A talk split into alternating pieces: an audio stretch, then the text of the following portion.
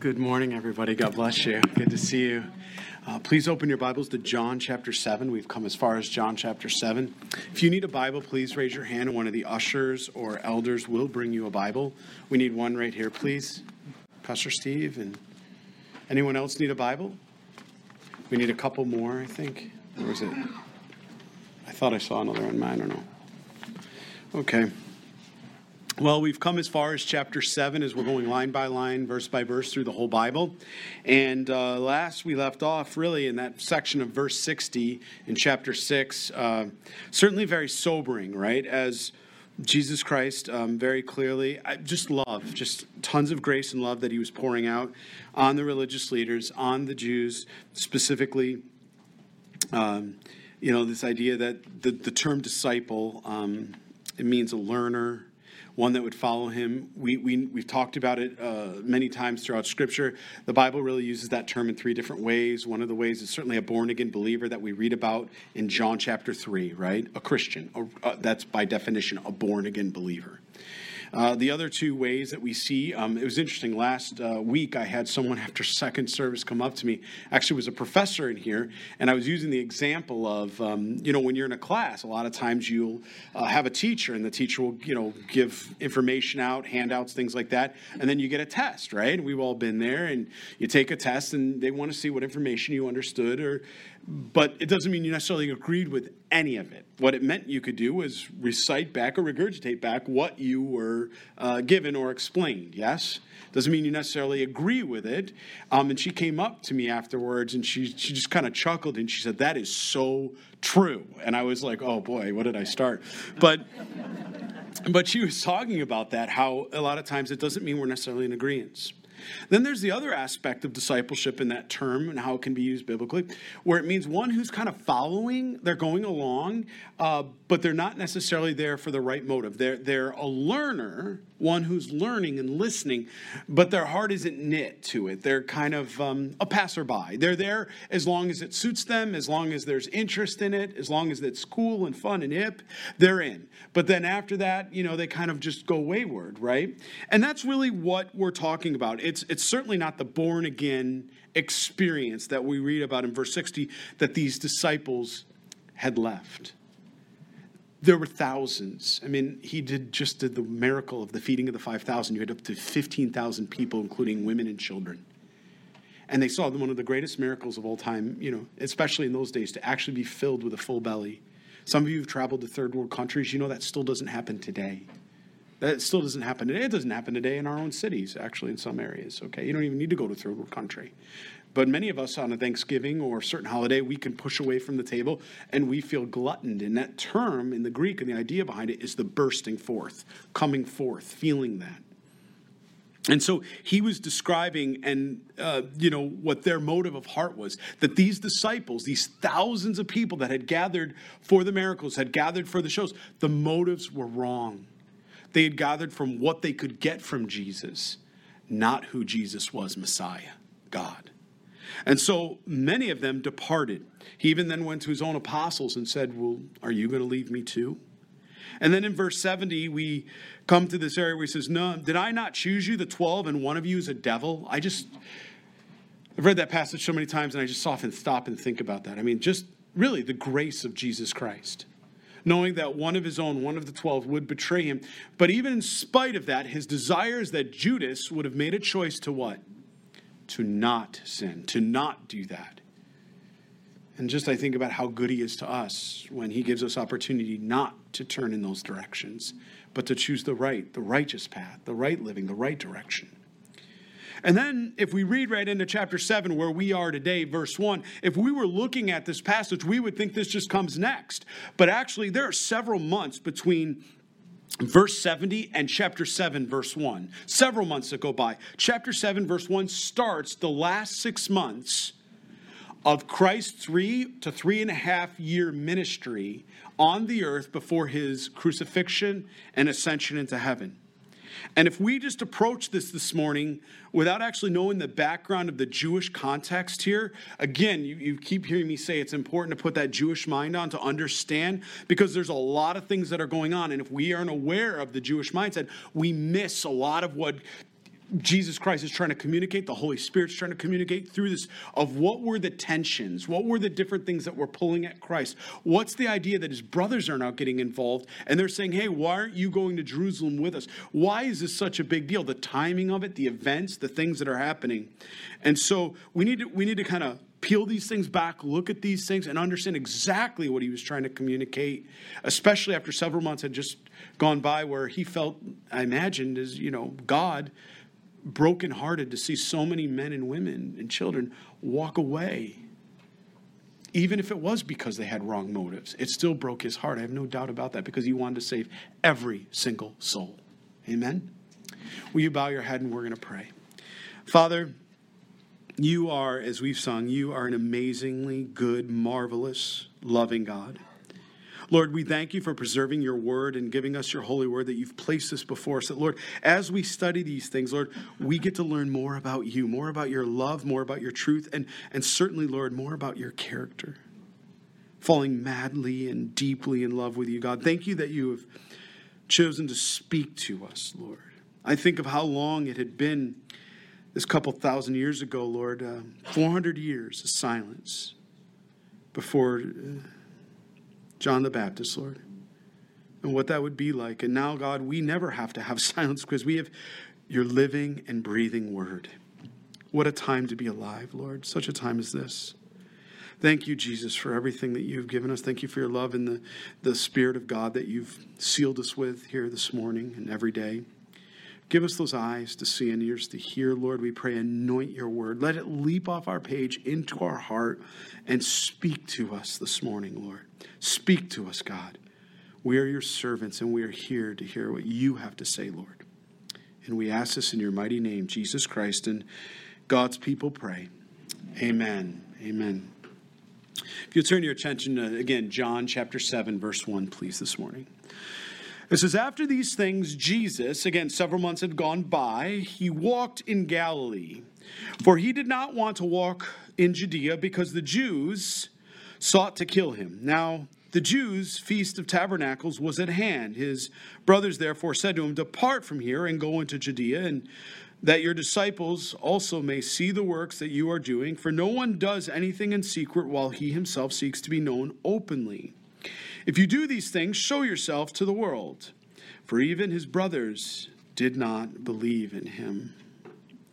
Then Jesus said to them, my time is not yet come, but your time is always ready. The world cannot have you, or hate you, but it hates me because I testify of it that its works are evil. You go up to this feast. I am not yet going up to this feast, for my time is not yet fully come. When he had said these things to them, he remained in Galilee. Now, maybe some of you are here this morning and you're reading this for the very first time, and that's wonderful that you're together with us, and we're so thankful that you're opening the Word of God together. Maybe some of you have been through this passage 1,000 times, 100 times, or 5. There's so much meat on this bone that we need to really take it almost verse by verse as we go through this, because there is so much going on. And if we're not careful, we can skip over all the points that the Lord is trying to bring out to us.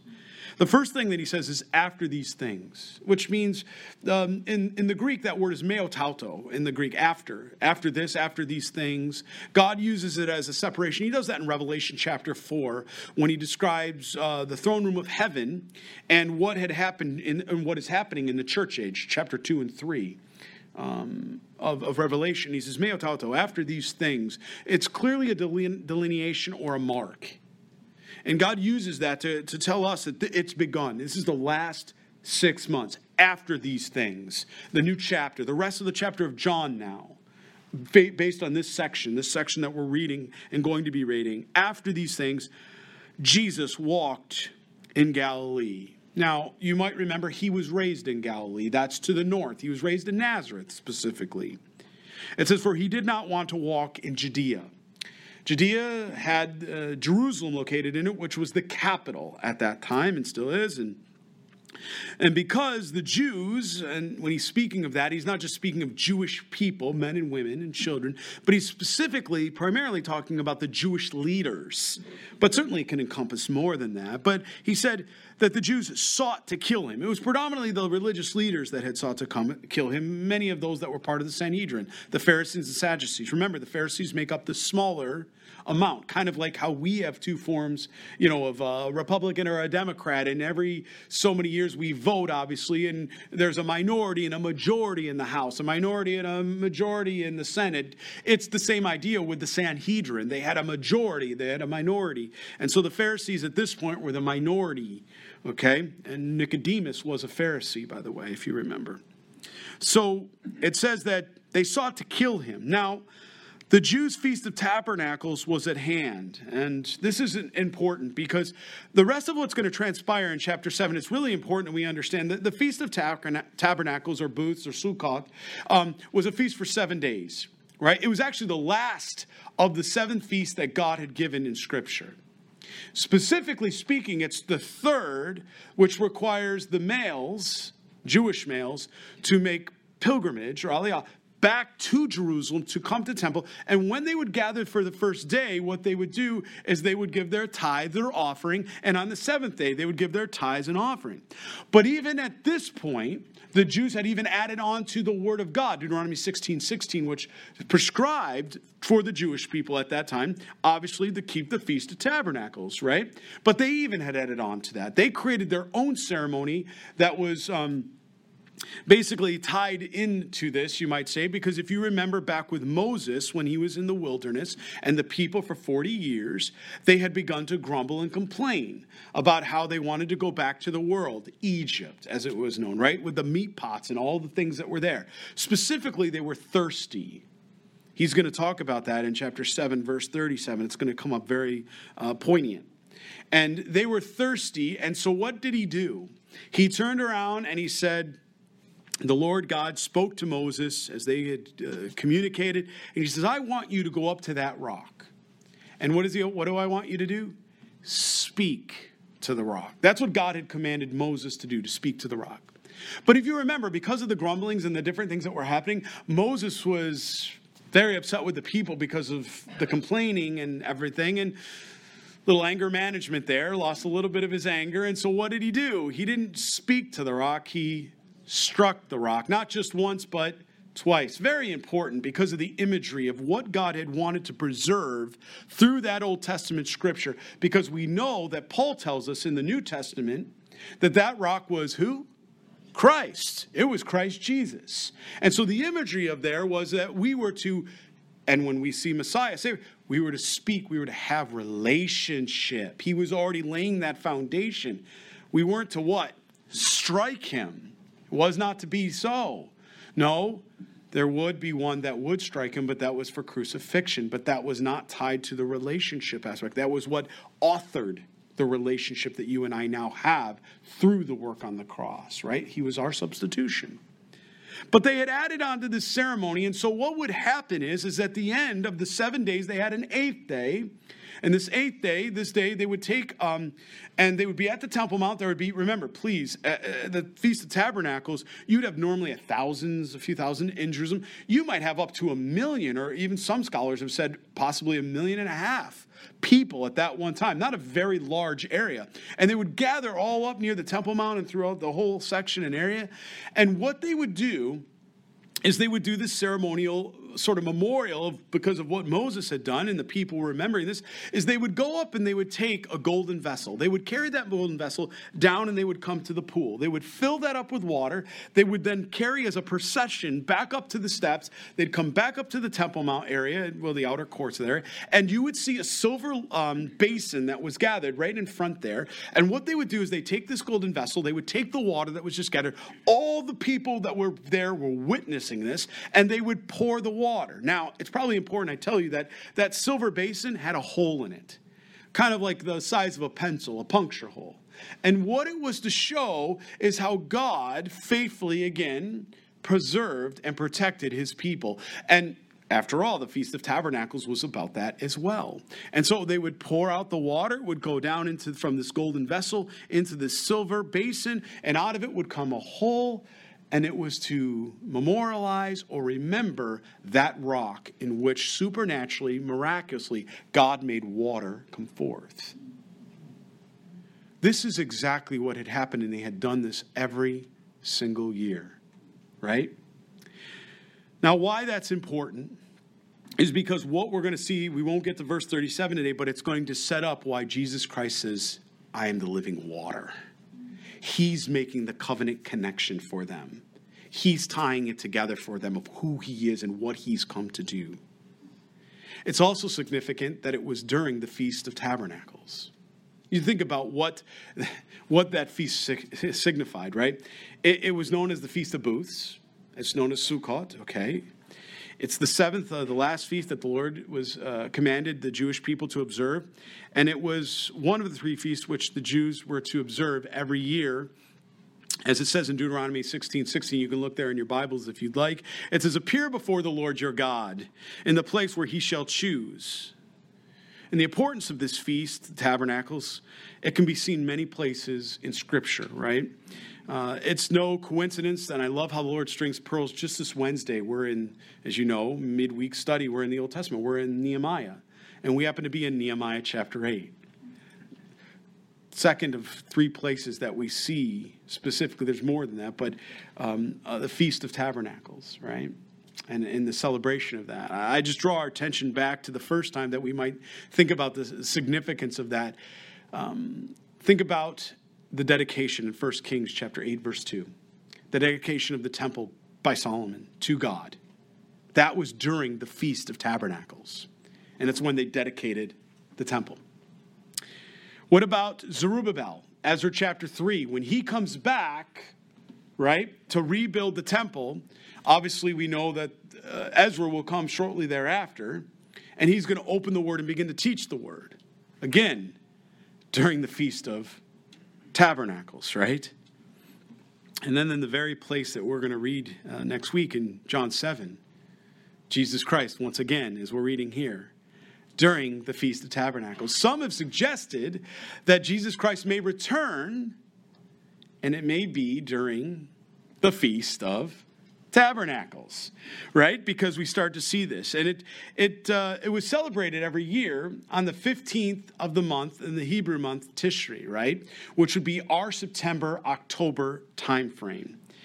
Again, a lot of things important with that month as well. This feast begins 5 days after the day of Yom Kippur, atonement, right? So 5 days after Yom Kippur, the Day of Atonement, they would begin to celebrate this harvest and the completion of the harvest. That's also what's brought up and part of the feast, or at least traditionally was biblically.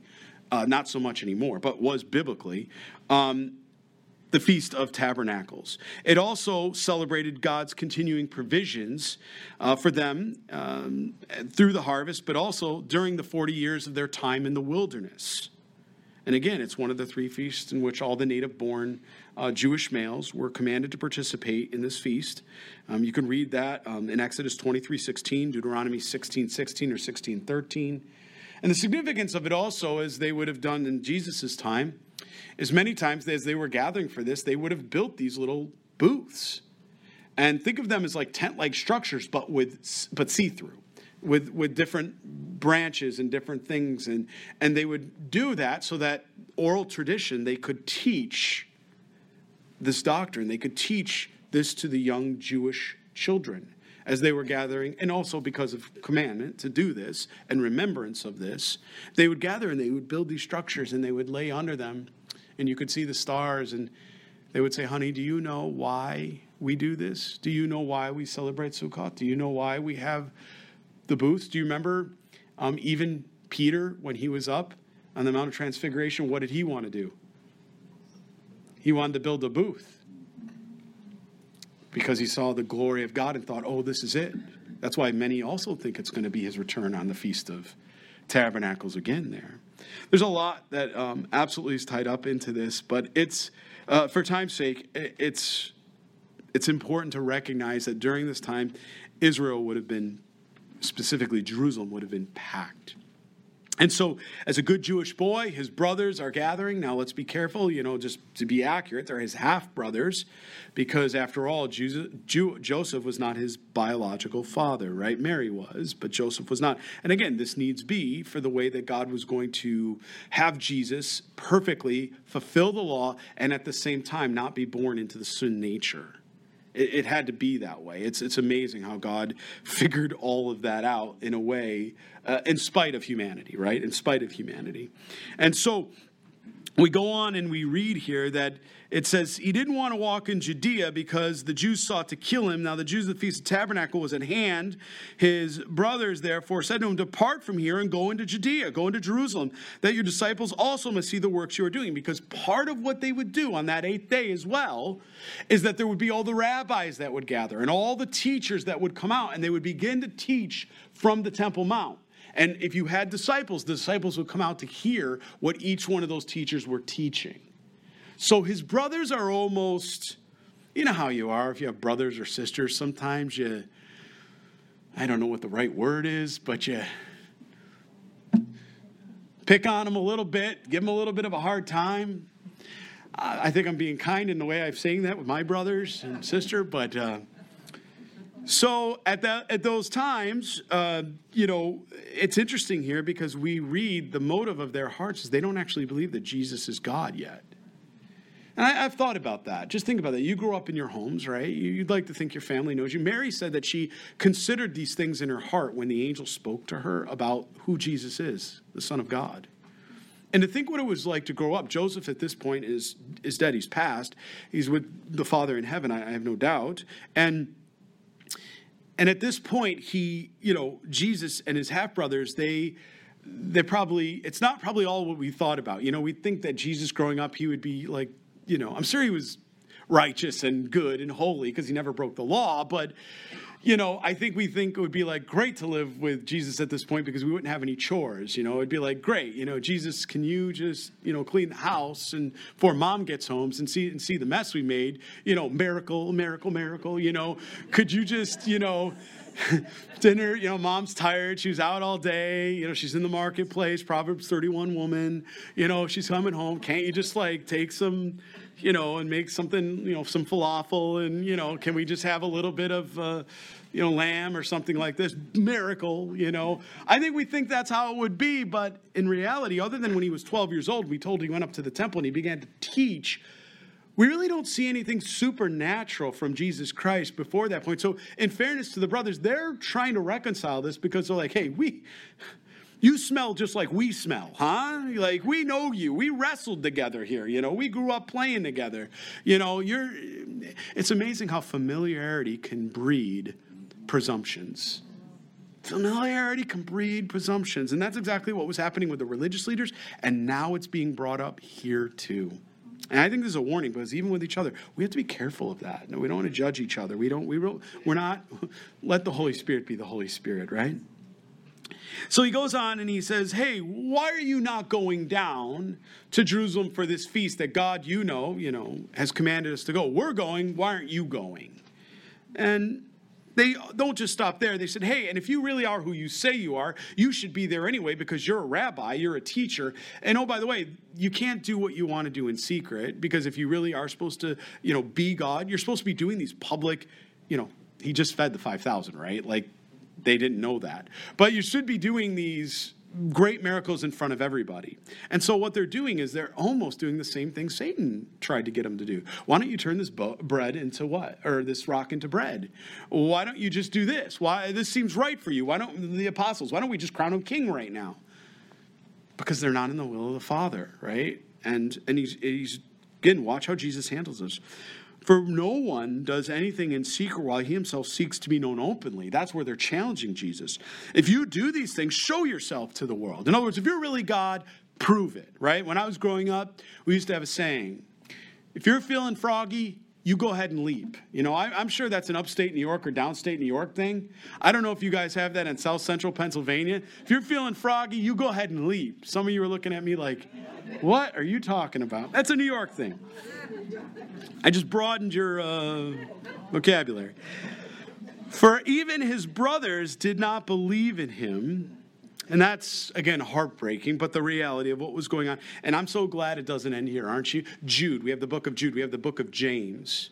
Jesus didn't give up on his brothers. He didn't give up on his sisters. He didn't want us to give us up on any of our prodigals either. He doesn't want us to give up on our prodigals, right? I love this, because some of us have family members that aren't saved right now, and you're as close to them as possible, and you sit there and think to yourself, how can we be so close in the same house, you know, grew up in the same home, and how do I believe and you don't? How does this Keep praying. God's not done yet. God's not done, right? Until that last breath, God's not done. Then Jesus said to them, my time is not yet come. He draws the reason. He says, look, you want me to go and declare this publicly and openly? He says, no. It was specific. It was already prophesied. 483 years, wasn't it? In Daniel chapter 9. We've covered that together. If you weren't with us, you can listen to some of the teachings, a few teachings back. We went through that on a Sunday morning to talk about how this needs be. And that began at the command of Nehemiah chapter 2 with the declaration of Cyrus. 483 years specifically goes to 32 AD. And as a matter of fact, if you want to be very accurate and count the days, it comes right directly to April, I believe it's April 6th when I did the math. So he says, my time is not yet come. He's talking about the triumphal entry. He's talking when the day of visitation was to be made. Remember, as he's entering in the city and he's riding the foal of a donkey. And he says, if you would have only recognized your day of visitation, that's when that public part is going to happen. He says, even the rocks will cry out if you tried to silence these people. My time is not yet come, but your time is always ready. I like that. The world cannot hate you, but it hates me because I testify that its works are evil. Please notice this with me. This is incredibly important. What is Jesus saying here? He's saying that the reason that the world hates me is because I'm revealing the motive and the truth in the heart of a human being. He says, my words are true. And he says, I'm declaring to the Jewish people, the religious leaders, that the works, the things they're doing are motivated out of a poor motivation or evil. And I want you to think about your relationships and how often you just walk into a room. You didn't even have to say anything, but the countenance of the Lord is upon you. And immediately people give you that look that, you know, like, what did I do? What am I wearing? You know, what's going on here? Like you've done something wrong. But they recognize the Spirit of God upon you and in you. Or maybe you go up to somebody in love, maybe over lunch at the lunch break at work, and you're sitting down at the table and they're hurting and you're just trying to, you know, bear each other's burdens and meet them where they're at. And you reveal something that they're doing. Again, you've earned the right to invest in them. And you've earned, say, hey, listen, you're living this way. This probably is not a good idea. This is what's causing all this heartache in your life. And they look at you, and all of a sudden they're like, how dare you? Sometimes I think people forget that Jesus talked more about hell than he did heaven. That's real love, friends. That's not fire and brimstone. We've been made to believe that in this generation, the last 100 years. But that's not biblically accurate. Jesus talked more about hell than he did heaven, but he did that because of real love. He didn't want anyone to go to hell and be eternally separated from him. That was his motive. It wasn't to hurt people's feelings or to put people down. He wanted to redirect them back to the truth, back to what leads to eternal life, which is belief in Jesus Christ alone. And they hear this message because hasn't he been telling them, look, if you look at me, Jesus is saying this, and you don't see the Father, do you know the Father?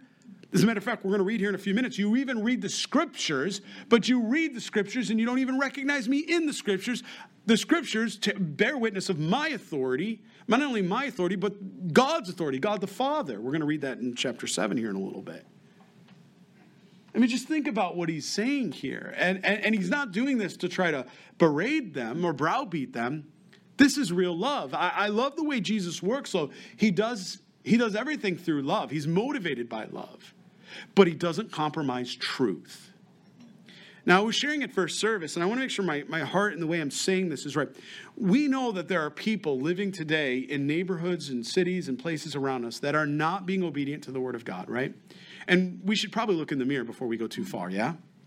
So we understand those things exist. The last thing that I really believe Jesus Christ wants us to do is go out and take a Bible like we would a baseball bat and wind up and try to take somebody's head off. I've done that. I've done that. With a righteous indignation, I've done that. I've thought, you know, this is so right. This is what we're to do. I'm just being transparent before you. I've done that. And it doesn't end well. And it grieves the Spirit of God because that's not how He wants me to do it. Love. He wants me to operate in love with truth. Now, please understand me and hear me correctly. I'm in no way saying do we, for the sake of unity or love, compromise and not have truth, or sometimes try to belittle the truth, or be afraid to speak the truth for a myriad of reasons. I'm not saying that, nor did Jesus. As a matter of fact, when the woman was caught in adultery, I draw your attention to it again, He didn't take the stone and hit her with it. He could have done that in the law. Yet it says He never broke the law. Why didn't He break the law by not stoning her to death? Because first, He knew the motivation of the religious leaders, number one. Number two, He knew her heart. Where was the man? They were to be brought together. That wasn't done right and handled correctly. And three, you can follow the letter of the law, but without the spirit of the law, the love, you will still eisegete or misinterpret the scriptures, which is exactly what these religious leaders were doing and many of the Jewish people were being taught to do. And He'll bring that back out when He talks about the healing again of this man and how it was work on a Shabbat, but yet you circumcise a child on the Shabbat, and that's not considered work. He's really trying to draw them to their own opinions and traditions, their own ideas that they have. And we all do that, don't we? We kind of create these compartments in our mind about what we think is right and what we think is not right based on things that affect us environmentally, our situations, our conditions. When right is right, righteousness is right. It doesn't change based on our circumstances.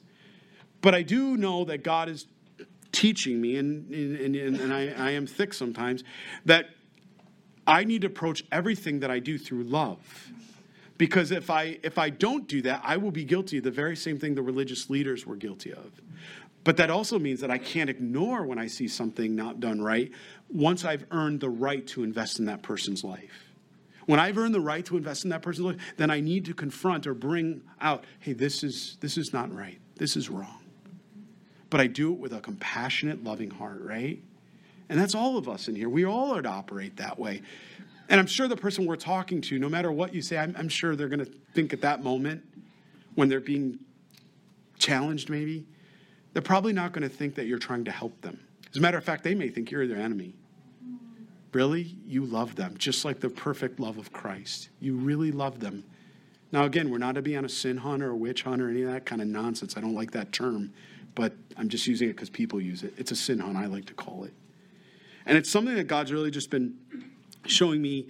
And we want to be careful because He's not asking us to compromise. But I think of sin. Like I think of there's people that are practicing homosexuality, people that are practicing lesbianism. There's people that are practicing pornography, you know, pornea. There are people that are practicing adultery. There's people that are doing all these different things. And it's so easy for me to go up to someone that's practicing homosexuality and say, you're going to hell. I mean, that may be actually true, but I haven't earned the right to do that. And I don't think Jesus wants me to handle that way. I think Jesus would far rather have me come up and know and get to know that person, love on them, meet them where they're at, and then draw them away from that sin through an example of my life or through love and meeting them and saying, hey, look, this has to be really difficult. You feel like you don't fit in any other place. And my heart's breaking for you in that. But I want you to know God has something far better than what you're involved or what you're engaged in right now. And I want you to know God's best. And I want you to be a part of God's best, right? Do you see the difference there? And you can be dead honest and say, yeah, you're going to go to hell. But where's the love? I think we do it wrong. We miss it. We get it wrong when we do that. Or what if we go to that person and say, I love you so much. You're so close to me. I don't want to call out, or when the Lord prompts me, that is, I don't want to say that because I'm going to hurt their feelings. Real love is to come alongside someone and sit down and say, no, this, my friend, this is wrong. And God wants better for you. I just think about how much healthier and the church would be. How much even the unbelievers that look upon the Christian, that while they think many times we believe we're holier now, we're not. We're forgiven sinners that rejoice because we have a wonderful, glorious Savior. And we want them to know that as well. But there are going to be people that are going to call what you do and what I do. They're going to say that we're bigots. They're going to tell us that we're not tolerant. They're going to tell us that we're evil. Because we're calling out the evil works and saying this is wrong. Abortion, murdering babies is never going to be right. It's wrong. Did you just see the state, a recent state a day ago? They just, 2 days ago I think it was, they just passed it. And I can't remember if it was, Minnesota? And they because they want to codify it as a law because of the Supreme Court things, they literally just passed a law that said it was a 44 to 43 vote. And they passed it that says, up to the point of conception, it's okay to murder a child. You see, friends, where does the line get drawn? Soon it won't be up to the point of conception. It'll be after conception. You think, no, that's not possible. Really? Study your history. What do we see happening in Europe right now with people that they would call them the geriatric population?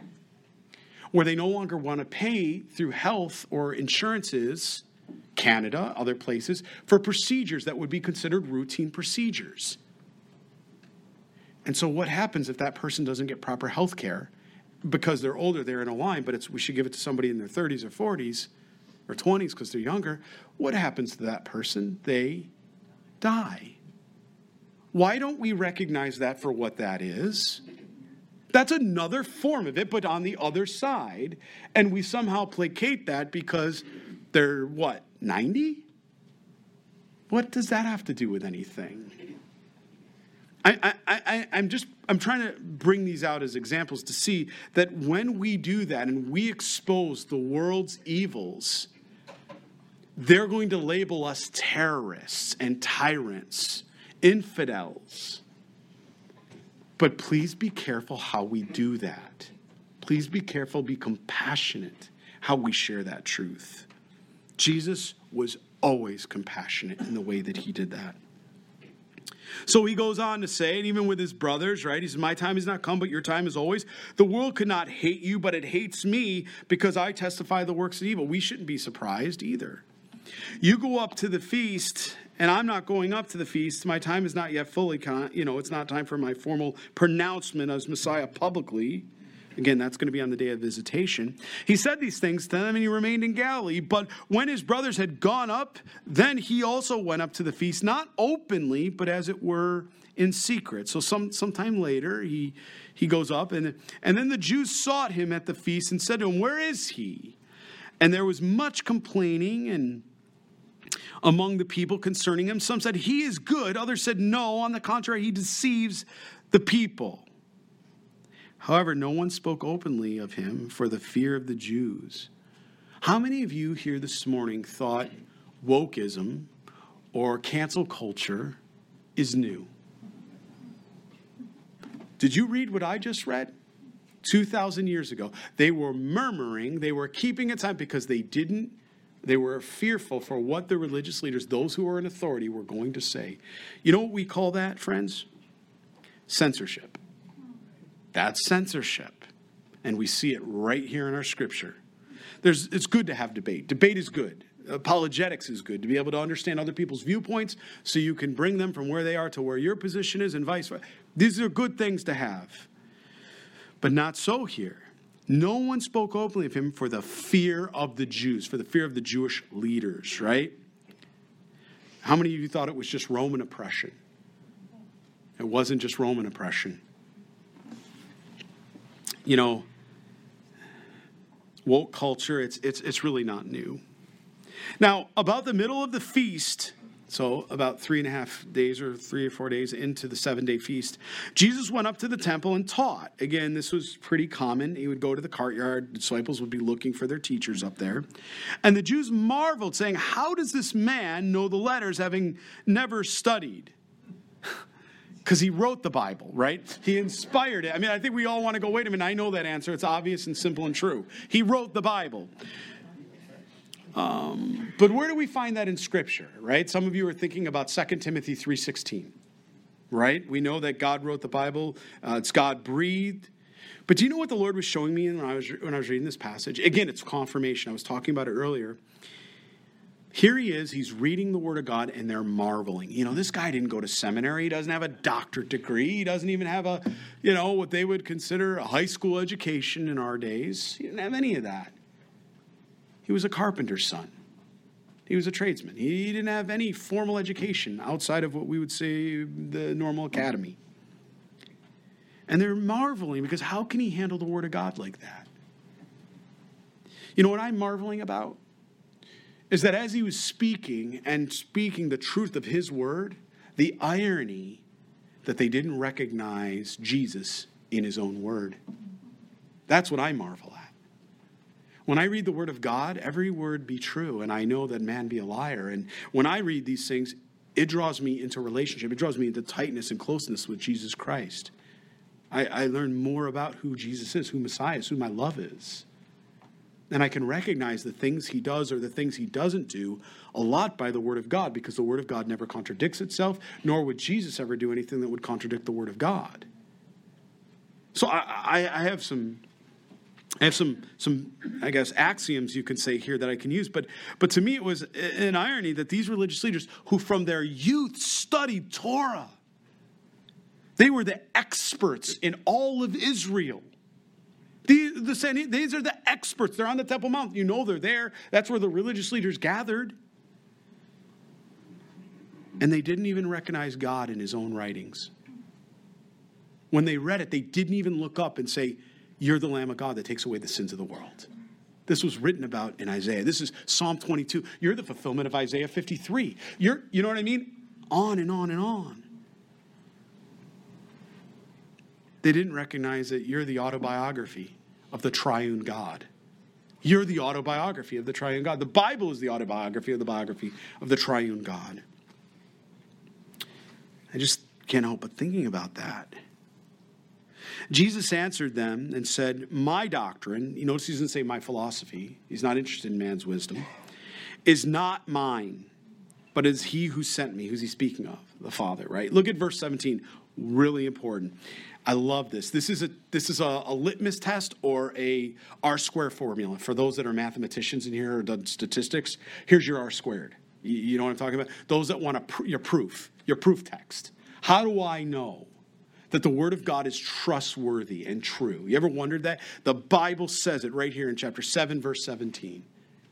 If anyone wills to do his will, he shall know. That word is in the Greek gnosko. That means know from experience, not innate knowledge, not something that can't be witnessed, but something that they would know by through experience because of what happened. I pray to God, God, should I move? God, should I go? God, should I stay? What should I do, Lord? The Lord gives me a scripture. I then obey the scripture. Because I obeyed scripture, what is supposed to come to fruition comes to fruition. By experience, I witnessed that whole aspect of how God works. Because the primary way that God speaks today is what? Through his word. Because the time of the prophets, right? When you think of John the Baptist, and they were the mouthpieces of God. We have the full counsel of God today. Not to say that the Holy Spirit won't give us word, but we confirm it or test the spirits to make sure it doesn't contradict Scripture. But we can gnosko on these things. He's saying test. Taste and see that the Lord is good. Test these things in Scripture and watch. Because man's a liar and God's true. And the Word of God is true. He says that you can gnosko concerning the doctrine, the authority of the Scripture, whether it's from a God or whether I speak on my own authority. He says the Word of God will bear that test out. Because if it be true in what I'm saying is Jesus, that Jesus saying this, he says, then these things needs be, and they will come to fulfillment of the prophecies as we've seen in Scripture. And before we go too far, pause right here. What do I mean by that? Simple truth. How many of you have read Psalm 69? Some of you in here, maybe different points in your life. Hold your finger here, right on verse 17. Turn in your Bibles to Psalm 69, please. Have you ever read this passage? It's a messianic psalm. Have you ever read this passage in Scripture where it says in verse 8, I have become a stranger to my brothers. Remember, in prophecy, there's a near fulfillment and a far fulfillment. I have become a stranger to my brothers and an alien to my mother's children. What did we just read in chapter 7? Do you remember what we just read back in chapter 7 when it says his brothers, in verse 5, for even his brothers did not what? Believe him. Was this not prophesied in the Psalms? How many, 1,000 years earlier? 900 years earlier? He says, I've become, and just so we don't think, that could be, no, look how specific he is. I've become a stranger to my brothers, an alien to my mother's children. Why my mother's children? Why not Joseph's children? Because he's not Joseph's biological son. He's Mary's. My mother's children, half-brothers, but in common with his mother, not his father, because he's not of Joseph. How many of us read this the first time? Well, what does that mean? Okay, just kept going, right? All right. But this is what I mean when it says, this is what he's saying to them. He says to the religious leaders, he says, look, the whole word of God bears witness of me. The word of God, he's saying, look, test the word of God. Go and read the word of God. And you'll see that it bears witness. It testifies of who I am. I'm not of my own authority. God the Father, he sent me. And the scriptures bear witness to me. And if you had known the scriptures, you would have known me, Jesus. That's what he's saying here. Does that not blow your minds? It blows my mind that, 900 years ago, one verse that then came fulfilled in chapter 7, 900 years later, 930, so that you and I can just look at that and our minds are blown. Lord, how did you know? How did you do this? How did you arrange all of this? And then he goes in and he's saying in verse 17 again, if anyone wills to know his will, he shall know, kenosko, concerning that. This isn't blind faith. You can know. You can know through experience. Test the Lord. Test the Lord and see that he's good, not in a mean or ill motive way. But test the word of God. Pray. Should I take another job? Young people, should I get married? Should I marry this guy? Should I marry this girl? Should I do this? Should I do that? Whatever God is showing you, test the word of God. Bring it before the Lord. Get confirmation. So many people are walking around giving their opinions on how to do it God's way. Read the Bible. Be Bereans. Don't trust me. Right? I'm a man standing up here reading. Don't trust me. You have the Bible. You be Bereans. You go search the scriptures to find out if these things indeed be true. Right? Just think about the times we're living. You have that ability. Our forefathers, men and women, died so that you and I could have a Bible in our hands, so that we could test the Word of God and know these things to be true, so that we don't fall into the censorship or the wokeism or the nonsense that's going on today that's trying to divide people instead of unify people in Jesus Christ. Whether it's from God or whether I speak of my own authority. Look, verse 18, for he who speaks for himself seeks his own glory, but he who seeks the glory of the one who sent him, the Father, is true. Look at your Bible. And no unrighteousness is in him. Did not Moses give you the law? Yet none of you keep the law. Why do you seek to kill me? It seems he's like, throws that in there, right? He's saying you knew that the law was true, but you didn't obey that. The word of God speaks of me, and that you don't obey either. You're rejecting Jesus. You're rejecting me too. The people answered and said, you have a demon. Isn't this interesting? What did he do? He called them right on the carpet, if you will. He called them right onto it. Why do you seek to kill me? This is the issue we have here.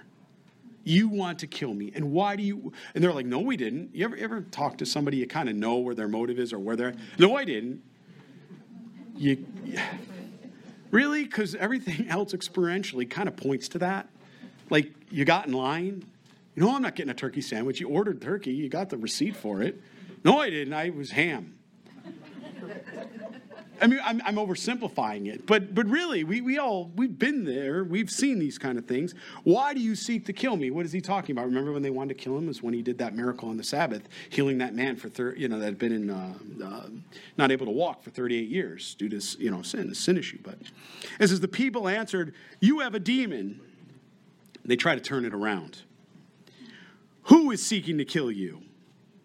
You're out of your mind. You don't know what you're talking about, Jesus. What was he doing?